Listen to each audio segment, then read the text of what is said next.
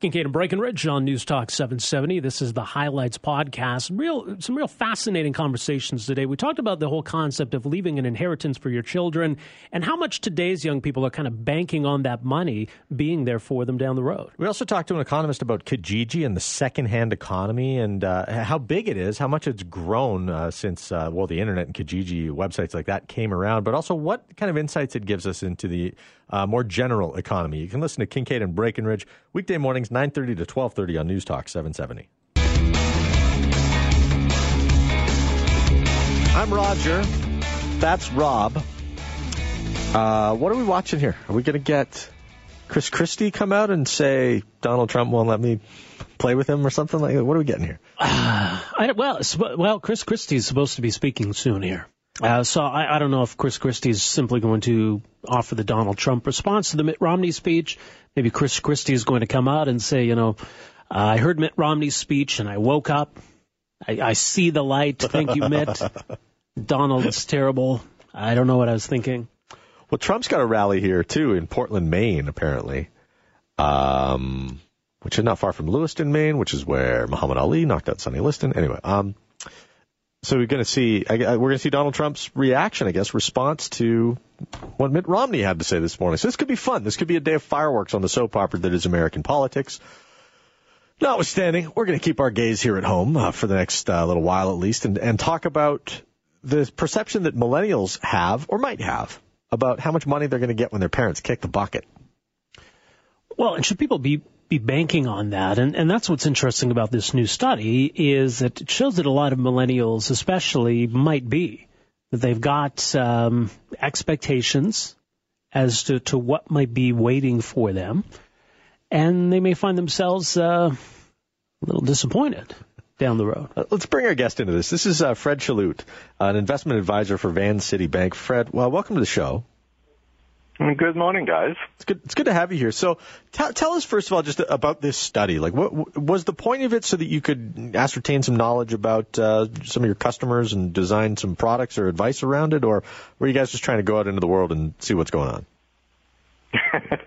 we were just trying to see what's going on. Actually, I've seen that a few times where uh, parents' um, financial situations weren't such that they could actually leave big amounts to their children, and their children were expecting fairly large amounts. And I've seen it throughout my career. So Vancity actually did a report to try to start the conversation between parents and children about inheritance expectations. Okay, so you want parents to sit down with their with their 20 something kids and go, just so you know, we're broke. There's nothing for you at the end of this. well, it's better than having the children waking up one day, 20 years down the road, ex- having expected all that money and not having a, any money. Yeah. So we find that there's a fairly significant gap between the expectations and what realistically might happen in the future. I'll tell you right now, Sorry to cut in on you, Rob, but I'll tell you right now, I don't want my parents to have that conversation with me. I'm just going to work from zero, and I won't be disappointed. well, okay, but I mean, yeah, for for parents who who plan to leave something for their kids, does that suggest that you know it should be uh, like a surprise to the kid? You know, because kids are going to notice if you know, let's say uh, an elderly couple, if if they're really well off, they've got uh, they own property, they've got obvious assets. Uh, that the kids are going to make that assumption. Okay, well, when they die, that's going to come my way. Is is that a faulty assumption? It, it is oftentimes. Um, oftentimes, parents will want to keep uh, their lifestyle going. Will want to stay with their friends. If their group of friends tend to travel lots, they'll want to go and travel lots too. Uh, they don't want to lose face. Um, and also, keep in mind, people are living longer now, so healthcare as you age is fairly expensive. So um, there's a reason why we see some reverse mortgages and uh, that type of investments or uh, borrowing from the adults. So the kids might not be aware of their parents' situations. In fact, a lot of parents aren't even aware of their own financial situation if they're going to be able to make it through retirement. So as such, Vancity recommends that people get a financial plan to clearly understand where they stand and where they might end up in 20 years from now. Okay, so as part of that financial plan, because this is where I have a really difficult time personally getting myself into this conversation. Because, Okay. like, I'm the kind of guy, you know, I keep a spreadsheet and I figure out, you know, is my assets and liabilities and my income, all blah, blah, blah. But, but I do not have a line for, like, and I project, you know, what my retirement's going to look like, but I do not have a, a line for how much money my mom and dad are going to leave behind when they, when they uh, slip this mortal coil, right? So, should should people do what I'm doing, which is just not budget for that, or should they have a line item on their budget that says realistically this is what I can in- expect my inheritance to be? I uh, highly suggest that people don't bank on it because there's a lot of uh, people that are going to be disappointed over time. So not only should parents have a clear understanding of where they stand and how they're going to get through retirement, but children should actually take ownership of their own financial situation. One of the huge benefits that children have going for them is that they have time on their side. So if they start a financial plan now and let time compound their financial plan, they'll be so much better off than if they just wait for maybe some an inheritance that will or will not be there in the future. What's the thing? I mean, I'd, I'd love to be in a position to, to leave something to my kids. Um, I mean, part of the problem is, is you know, Roger alludes to planning for retirement. Uh, am I going to live to 80? Am I going to live to 100? I, I, you know, so how much am I going to have left at, at the end of all of that? That that obviously is is going to depend in large part on what the first answer is. hmm So roughly at age 65, the average person that reaches age 65 will live another 22 years into retirement. So that's 87 years of age. Uh, when we do planning, we often recommend to use age 90 just to make sure that if you're a bit off the average and you live a bit longer so that you're not going to be running out of money. Yeah, yeah, okay, ninety. I, all Yeah. my grandparents lived into their 90s, so I'm terrified of that too. That's the So hardest- you might you might want to use 95 for your planning then. Yeah, but it makes it harder to plan, right, Fred? I mean, you know how this is. You've had this conversation with a lot of different people. Um, okay, so uh, how does the conversation go between parents and their kids? Because I, I don't know how excited I would be to get blindsided by my mom one day who said, I want to talk to you about how much money I'm leaving behind from the grave, right? So how does that conversation go? It- It's uh it's not an easy conversation. So we all know that it's not an easy conversation, but it's one that needs to happen because um, the parents should just take a look at where they stand, get a financial plan of how they're going to go through retirement, and from that moment they could actually bring in the the children to give them realistic expectations. In BC, we find that roughly uh, nearly 40% of children are expecting over $300,000 to be left to them in inheritance. Now, when we survey the parents, only 12% are expecting to potentially leave that amount of money. And I would probably guess that it's probably a lot less than that 12% that will actually be able to leave that type of money. So there's about 30% of children right now that are expecting a huge inheritance. So we we need to bridge that gap, and that's why Vancity did the report, so that we could actually start the conversation between parents and children. Well, how much of that is a Vancouver thing? Because you know, if uh, you know, if someone has parents living in Vancouver and they've lived there for years, uh, and they own a house, well, that's a that's an immediate and obvious, potentially multi-million dollar asset. Yes, and there's lots of reverse mortgages also in Really? Vancouver. So, well, I don't know the statistics, but the point being that it's probably something throughout the country, different dollars amounts, um, depending on where you live, but there is an expectation. And this is what parents need to address with their children. Okay, and then I, I guess I mean it, it kind of goes hand in glove. that children need to start to wrap their heads around the idea that maybe there's not a, a pot of gold at the end of that rainbow. It might just be more like a, a you know a, a dropped wallet.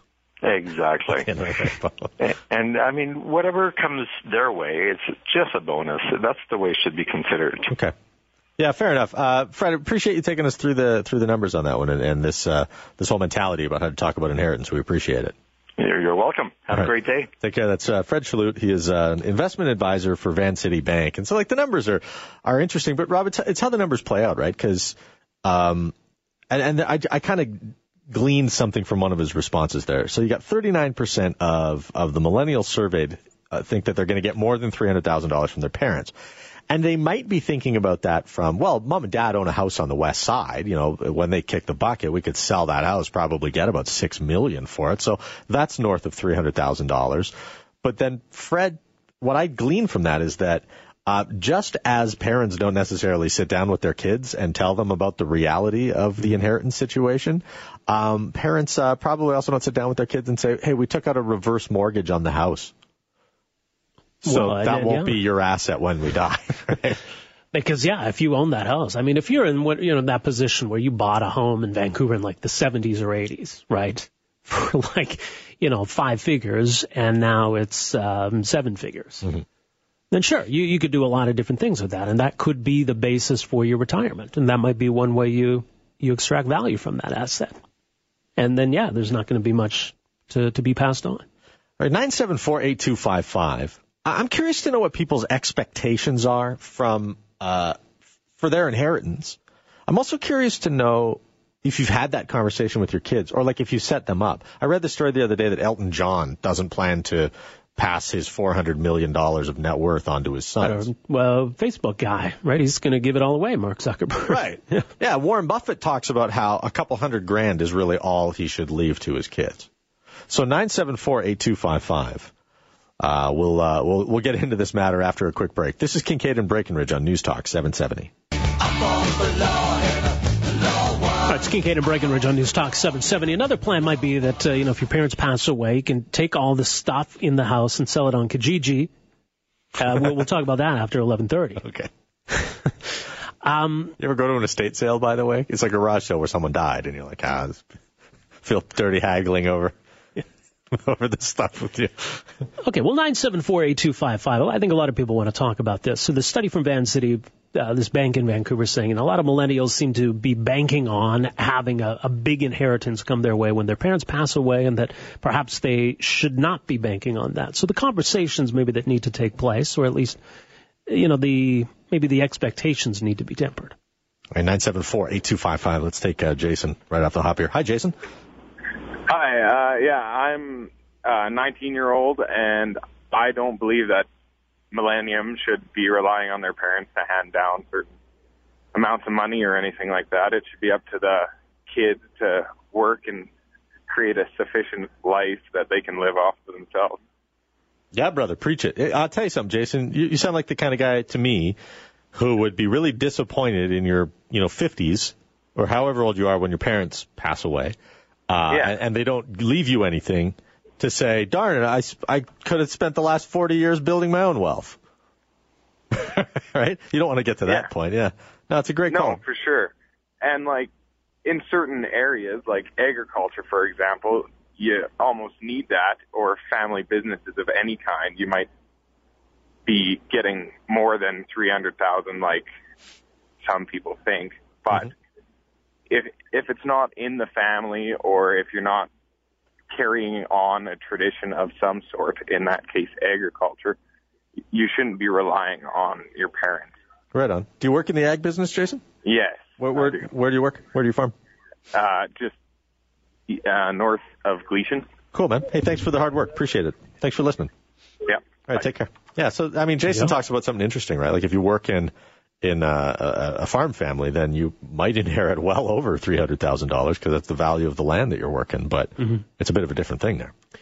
Right. So yeah, I mean, how, where, where's that balance though between you know wanting to build something and leave it for your kids, like building a business, right? You want to build up a business, you want to leave it to your kids, but then you don't want your kids to just kind of assume, well, all right, I'll be, I don't have to work because I'm going to be fine because as soon as uh, you know mom and dad die, I'm going to get that business, and I'll be taken care of. So I, I think that's maybe the balance a lot of parents are trying to find, if that's something they're they're striving for. Let's uh, let's go back to the phones. We'll get uh, Rob online next. Here, Rob, go ahead. Yeah, hi. Uh, great topic, by the way. Uh, I guess I want to talk about the flip side of it. You know, uh, in terms of planning for uh, you know uh, the inheritance. What if your uh, parents leave you with a huge debt. You know, uh, you know, with the tough economy in Alberta, you know, you got second mortgages, you know, medical bills. You know, uh, what else is out there? I mean, there's no way to really plan for that. I'm curious to see what your uh, guest would have to say about that. Right. I think the best strategy at that point is to just declare that you never knew them. Uh, these, these are not my parents. No, but uh, aren't there mechanisms and laws in, play, in place for that? Seriously, Rob? I mean, if you have, if you left a debt, presumably like a mortgage debt, then I, yeah, you, I guess you'd get to sell the asset to pay off the debt. If it's a house, you, you know, you wouldn't necessarily get the house free and clear. So, uh, it, it seems to me like that's something that would be pretty uh, easily cleared up by law. And I guess that's why you have lawyers probate these things. All right, makes sense. Thanks. Yeah. Hey, thanks for the call. I appreciate it. Thanks for listening. Yeah, maybe somebody who's gone through that might have a better idea. I don't know. Can can you know creditors come after kids? You know, once a a parent dies and they, wow, this this guy still owes us money. I mean, they can go after the estate, I guess. Yeah, the government goes after the estate right away, right? But I don't think they, they can say, well, there's not enough left in the estate, so you know, you better cough up the rest. Yeah, right. You son of this person. you son of a Rob. Uh, let's listen to Bonnie here. Bonnie's called in. Uh, hi, Bonnie. Thanks for the phone call. Hi. We're in our 50s and we are sandwich kids. We're between older parents and, and then our own children. And we have lost parents, so we've been through it. So yes, creditors can go against the estate and claim debt. Mm-hmm. But uh, we were pleasantly surprised when our mother-in-law passed away and we got an inheritance from her. But for our own children, we've told them that we've paid for our funeral and after that they're on their own. They have to come up with a plan because we don't want them reliant on that. Yeah, I, I think that's an interesting perspective, and and I don't think it's wrong. By the way, I mean like legacy. I think is something that that a lot of us want to pass on. We want to kind of uh, give our kids a, a bit of a head start or a push that maybe we didn't necessarily have. I, I don't think there's anything wrong with that. I think that you can take it too far by you know dropping several million dollars on on your kid that they didn't have to earn. You know, in my opinion, that's the wrong way to go. But do, do you think you, you value having them carve their own path as opposed to helping them out a little bit? Well, yes, and then we we don't want them waiting for us to just kick the bucket so they've got some cash. right. Yeah. And and you know because you can't live that way. But uh, you know we we do want to leave something behind. But again, with you know your your most people put their money into their homes and and assets so that when they're sold off, there's they're worth something. Well, let's face it, in Alberta, your homes are worth nothing really right now. At the moment, yeah. And I hope that turns around. Bonnie, thanks very much for the phone call. Appreciate that. Thank you. Yeah, I guess so. Bonnie's strategy is, you know, lie to your kids, tell them you made bad investments, all the money's gone, there's nothing left, and then when you die, then they'll be pleasantly surprised. See, there's something for. You. Don't you I don't think she was saying that. Like, am I the only person in this in this conversation though? Like, I appreciate all the phone calls that we're getting, and we're going to get to more in just a sec. But I don't even want to. I don't even like talking about this, just because it's like this is a scenario that exists in a world where my where Bart and Barb are no longer around, right? Like, do you know what I mean? Like, I feel kind of I, I'm, I'm, I'm 100% honest in what I say. I expect nothing and I don't want to bring it up with them. Uh, but, but moreover, I really don't ever want to have a chat about this because we're talking about, like that conversation starts with, son, when we die, and I don't want to have that chat. No, I am. Nobody does. I, I think. I don't. I don't think you're alone in that. Yeah, you're right. It's it, these are uncomfortable decisions. Now that kid in Three Amigos who looked at Chevy Chase and said, "When you die, can I have your watch when you are dead?" He didn't have a problem with it. Let's go to Harry on uh, line four. Hi, Harry. Thanks for phoning in. Hi. How are you today? Yeah, we're well. That's wonderful. The one thing I want to say is when you talk to financial planners, I have a very funny joke for them. Uh, a financial planner and I are working on uh, financial planning, and turned out to be it was his. Yeah, that's right. and uh, second thing is that I, I think inheritance, uh, a kid should be looking forward to the inheritance for sure. Kids should be looking forward to it. Okay. Uh, for example, I mean, if you look at that, when somebody comes to sell you a life insurance and they say, okay, let's see, even if your housewife is not working, she's still worth this much money. But you'll be surprised.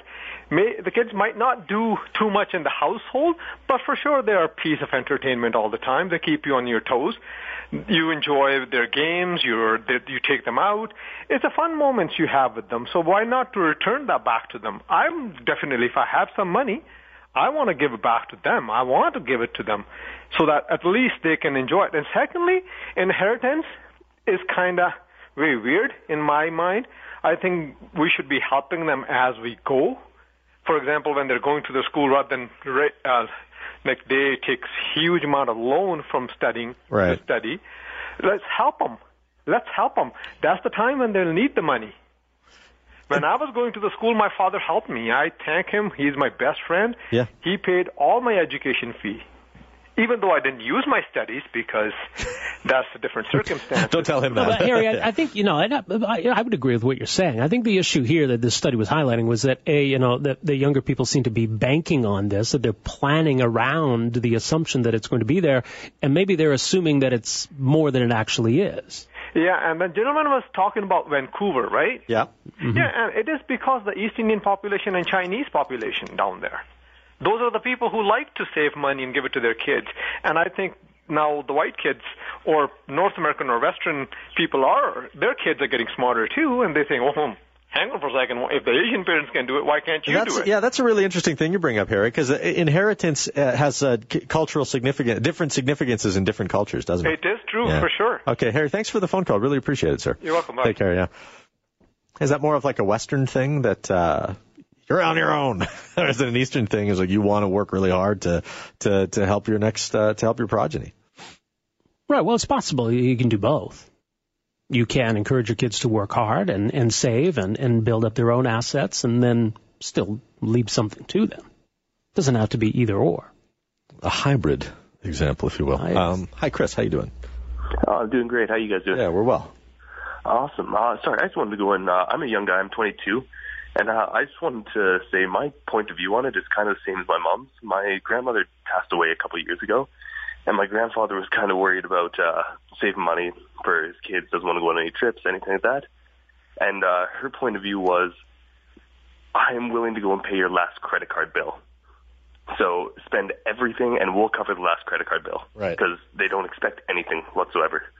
And I, I kind of feel like that's the your parents give you a heck of a lot when you're growing up, oh, yeah. and they they really do do a lot for you. And I'm the same as you, Roger. I don't like to think about a world where my parents aren't there. Yeah. So I'm willing to go and pay for their last credit bill or whatever. Yeah, like debt they have. That's a good. That, uh, that's a really cool way to end this conversation because you're right. I don't want to see my parents pinching the pennies at the end of their life and then, like, suddenly I, I wake up the next day and I've I'm like a hundred grand richer or something like that. Like, do, like you know what I mean? Like, I want them to like. I want my parents to die like ziplining or something oh, yeah. amazing and expensive and fun. I don't. I don't want them to have a boring uh, twilight. Yeah. Yeah. Thanks no, for the thanks for the call, Chris, and thanks for listening. Appreciate it. You know, these young people listening. Yeah, I like that. That's, that's why, good. That's why I don't like calling out millennials. They're listening all the time. All right. Well, I'd alluded to Kijiji. We're going to talk about what, what gets referred to as the, the Kijiji economy, or the secondhand economy. Economist uh, Lindsay Tedds is going to be with us in a few minutes. Kingkade and Breckenridge on News Talk 770. Talk for Calgary on News Talk 770.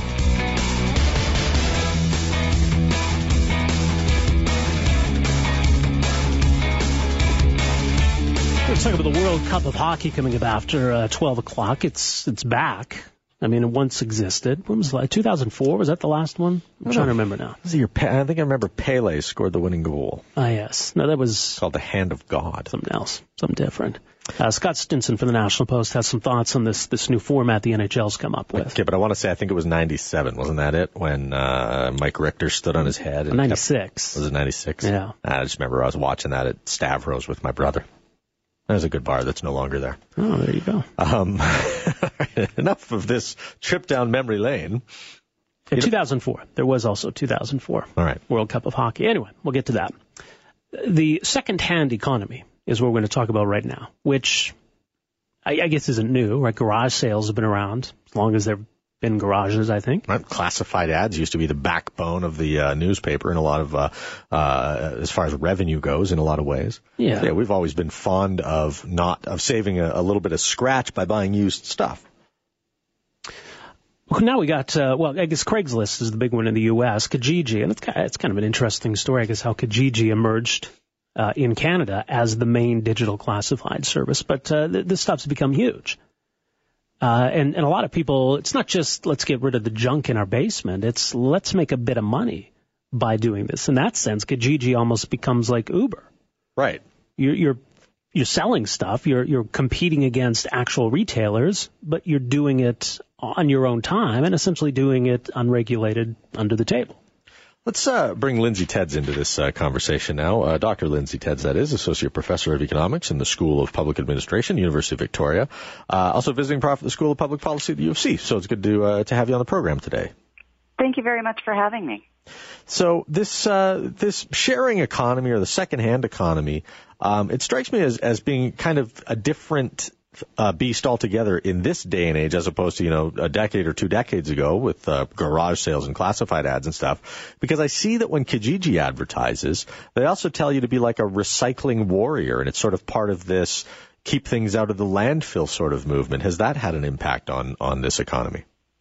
Uh, you know what we are seeing from the survey results is that while friends and families are still the primary source for used items, the online platforms are growing. And they really are an important part of the secondhand economy. And I think they're going to be a driver into its growth because of course it, it becomes much easier for people who are selling products to find those who want the products. And it overcomes geographical barriers and it's much easier for buyers to see the product and to price shop across all of the different items that are available for sale. Right, okay. Right. So it's Kijiji that's just released a report on this. Uh, I think they've. Uh, th- this is the first time they've done this. Is that right? This is so. This is the second one. Kijiji Second one. has sponsored uh, a survey, and there's a team of academics that are the ones analyzing the data, and we're the ones who wrote the report.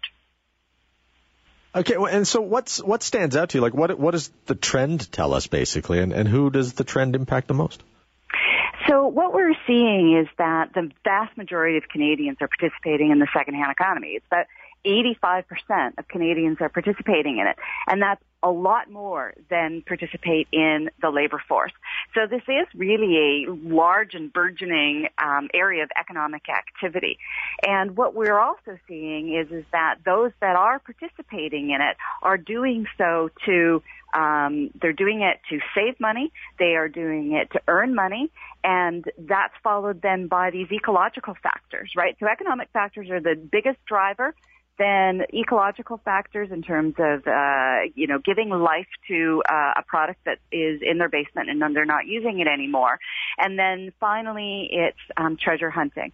Because if you think about it, there's quite a few items that are available, only available in the secondhand economy. You can't find them uh, new. These are, you know, antiques, uh, nostalgic items, uh, things like that. Like French and English language DVDs of the 2002 Salt Lake City Winter Olympic Games, which, by the way, Rob, if you want to buy some on Kijiji, I know a guy who's selling them. Really? Mm-hmm. Well, how about that? so is this, when we talk about the Kijiji economy, is, is this akin to talking about an underground economy? Oh no. And so, you know, this is something that I can't talk about because my, my, one of my research areas is in the underground economy and tax non-compliance, which is why moving into the secondhand economy was, was quite important for me.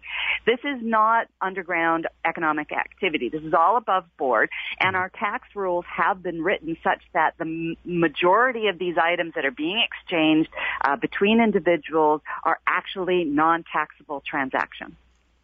Okay, so, yeah, so yeah. just to clarify that point, so government's not losing out Uh, through the government, secondhand economy. you know, for the most part, I mean, y y it's it's hard to say that everybody's compliant with the rules, uh, but for the most part, um, personal transactions between two individuals, if you're taking a personal use item uh, and selling it for a price less than you paid for it, uh, this is all non-taxable. So the way government is losing, though, is if the secondhand economy is taking uh, business away from the what do we call it? First-hand economy, retail economy. Yeah, um, the uh, it, it, the product for new goods, I guess. Yeah, there's, Right. there's lots of different ways you can phrase it. So one of the most interesting things, and as an economist, this was a really exciting finding for me, was that the vast majority of transactions in the secondhand economy are not, in fact, crowding out the purchase for new goods. And this can be for a variety of reasons, whether or not you're income constrained, whether or not the price in the for new goods is higher than the economic value you place on them or because the item that you're looking for is no not available in the new in the for as a new good uh, so for the most part it's not a crowd out Okay, I mean a, an illustration of that. If I if I sell my car on Kijiji, my used car on Kijiji, someone who buys it is probably not someone who was going to buy a new car anyway. That is correct. And then I might go replace my current car with another new car or with a used car. So there's really no takeaway from that. And and that that is a great follow-on effect that we found in the survey result was that people who are selling their products, the money they are earning uh, by doing so, actually they're going out and buying goods in the new uh, buying new goods. So that that income, as you say, again back to the tax rules, that that's not taxable income. For the most part, no. As long as you're not engaging in a business activity, as long as this is just a hobby uh, and you're not making very much money from it, no, that income is not taxable. When would it be? I mean, what if someone's really good at Kijiji and it's essentially a, the full time job for them?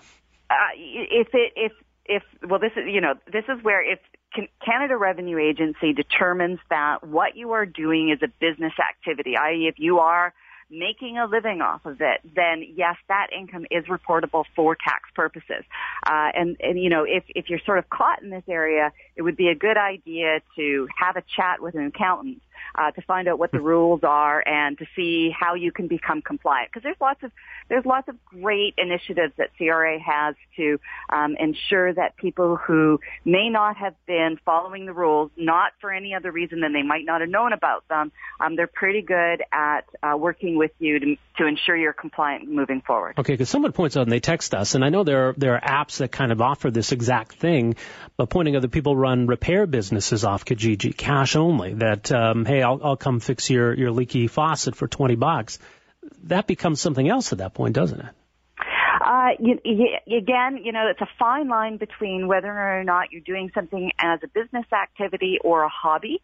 Uh, and so again, it, you know, it's, it's, I'd love to say there's hard and fast rules, but, you know, our, our tax system would be easy if there were hard and fast rules. yeah, no, uh, so this, again, you know, that you just want to make sure that what you're doing is above the board and you're following the rules. Actually, Judy also is a listener. She just texted in with to blow the lid off a scandal. Uh, if uh, Kijiji is a tax-free domain, then why is uh, why do thrift stores who are in the second-hand economy charge uh, GST? Do they? Okay, yeah. Yeah, well, there's What? different rules. One, if you're, um, so this is what we sort of call traditional bricks and mortar stores. Yeah. Uh, if you are a charitable organization, uh, then then no, of course you do not, or you're not paying, you do not have to charge or pay sales tax at a charitable organization. Uh, but if it is a business activity, um, then they are, and they're above the thirty thousand dollar threshold for GST registration. Yes, they are required to register for GST, and they are required to um, charge the tax to its consumers. Oh, that's interesting. I didn't know that. So if I go buy a, you know, a, an old uh, blouse at uh, Value Village, I'm going to pay GST on that. Yeah, and if you buy my used goodness. games from your neighbor, it's not subject to Yeah. GST. But if you go to EB Games, they Buy are a used required. game. Yeah. Yep, they are required to charge GST. So, I mean, that's just about this idea of what's the difference between personal transactions and business activity. Right. But it shouldn't stop you from buying that blouse, though, Rob. I mean, it, frankly, it brings out your brings out your eyes. Thank you very much. Uh, Dr. Ted, can we keep you on hold for just a sec? Because I have a few more questions about this secondhand economy, but we got to take a commercial break, that, which we will pay taxes on, by the way. These will be like brand new commercials people are going to hear. Sure, I can stay on the line. Okay, Dr. Lindsay Tedds is our guest. Uh, talking about the Kijiji secondhand economy and, and why it's important, why we should pay attention to it, because it- it's sort of interesting and it's this, this current, I think, that a lot of us participate in, but maybe it tells us something a little bit bigger about consumption in Canada and why we, we should pay attention to it or keep an eye on it. This is Kingkade and Breckenridge on News Talk 770.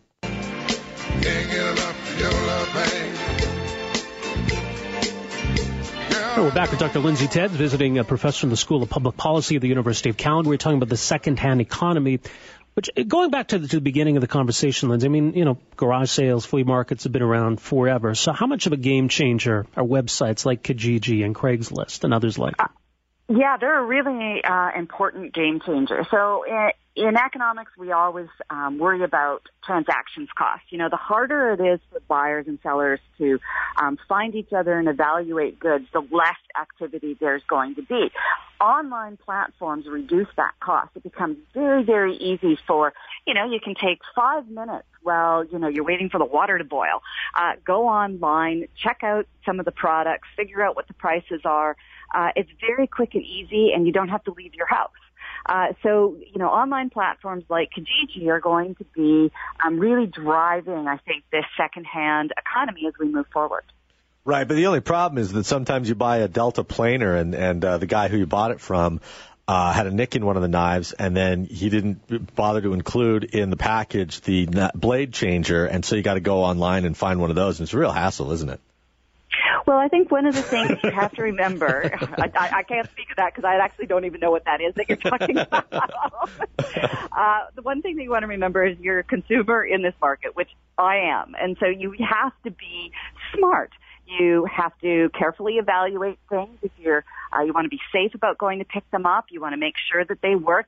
And the one thing um, that is really nice about these online platforms like Kijiji is they actually have documents on their website to tell you how to be a safe consumer, right. how to be a savvy seller, um, how to stay safe, uh, and uh, that really, really helps people make sure that they get the most out of participating in the secondhand economy. So here's the, the big question that I have about this because I think it's it's fine and well for Kijiji to go and, and do this survey and then you know it becomes a news story and we talk about it. So Kijiji is going about this public relations play very intelligently. Here we are giving them half an hour with airtime basically.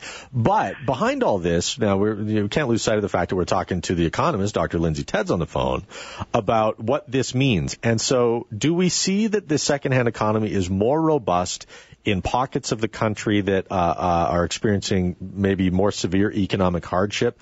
And what can we discern about, like, what's the big picture here that, that we should be able to discern from this smaller picture? Yeah, you know, at this point in time, you know, this is only the second survey. And so, you know, at this point in time, you know, making calls uh, about trends is, is hard to do with just that two data points. So, you know, to be able to talk more intelligently about the relationship between what the measured economy and the secondhand economy, we're going to need more data for it. But what we do know is that what if what motivates people is to save money and earn money, uh, then there is some suggestion that when uh, the economy is retracting, if that motivates people, we should see more secondhand transactions. However, there's this other pull factor. If the reason why you're selling something is to go buy something new, then they may actually, you know, work in this in the same direction. So those, these are sort of correlations that we're going to have to wait for more data to be able to disentangle.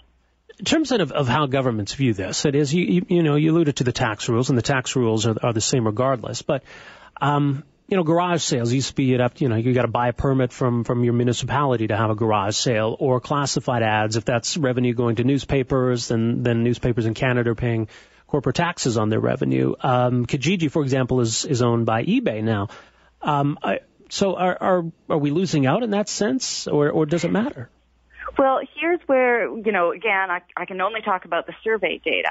And what what we are seeing is because um, individuals are um, one if if if the activities in these cases where individuals may have bought a new good but instead are buying a used good, right? So in these these one third of cases where there is this crowd out, the advantage of the, it actually is the fact that most of the new goods brought into Canada are imports, right? 90% of them are imports.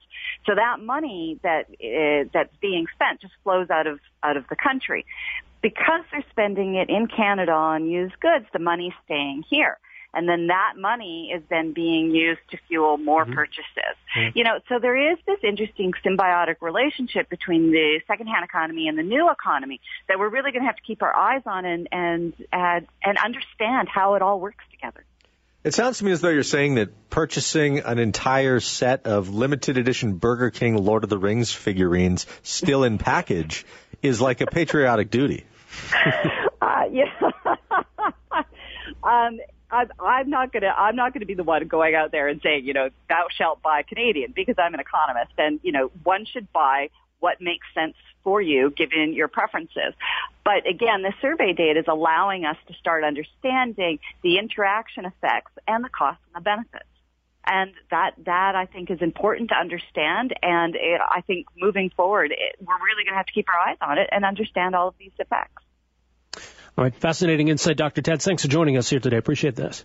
Thank you very much for having me. All right, Lindsay Tedds is a, a, visiting professor in the School of Public Policy at the University of Calgary, an associate professor in economics at the University of Victoria. We got to take a quick break here. We're back with more right after this. Well, someone else texted to mention there's the app uh, VarageSale. I mean, there are other sites like this, but this guy says, you know, I can't stand Kijiji for all the fraudsters. That's a concern. I, you know, I, mm-hmm. If you could guarantee to people that no, we, you know, we rule out, you know, we root out the, the fraudsters. I, I th- still think there are people are leery about buying stuff on, on Kijiji for that reason. Yeah, but I, I kind of wonder, right? Because there's different uh, levels of fraud for different categories. Like tickets. If you're buying tickets, right. that's tickets, a big one. Services, but I mean, no one's going to defraud you out of the when you buy a hammer. like, like, you know what I mean? And the other thing too is like uh, the the fact that people will invite you to your house. Like, I'm selling a TV. Come to my house and look at it. Like, are you nuts?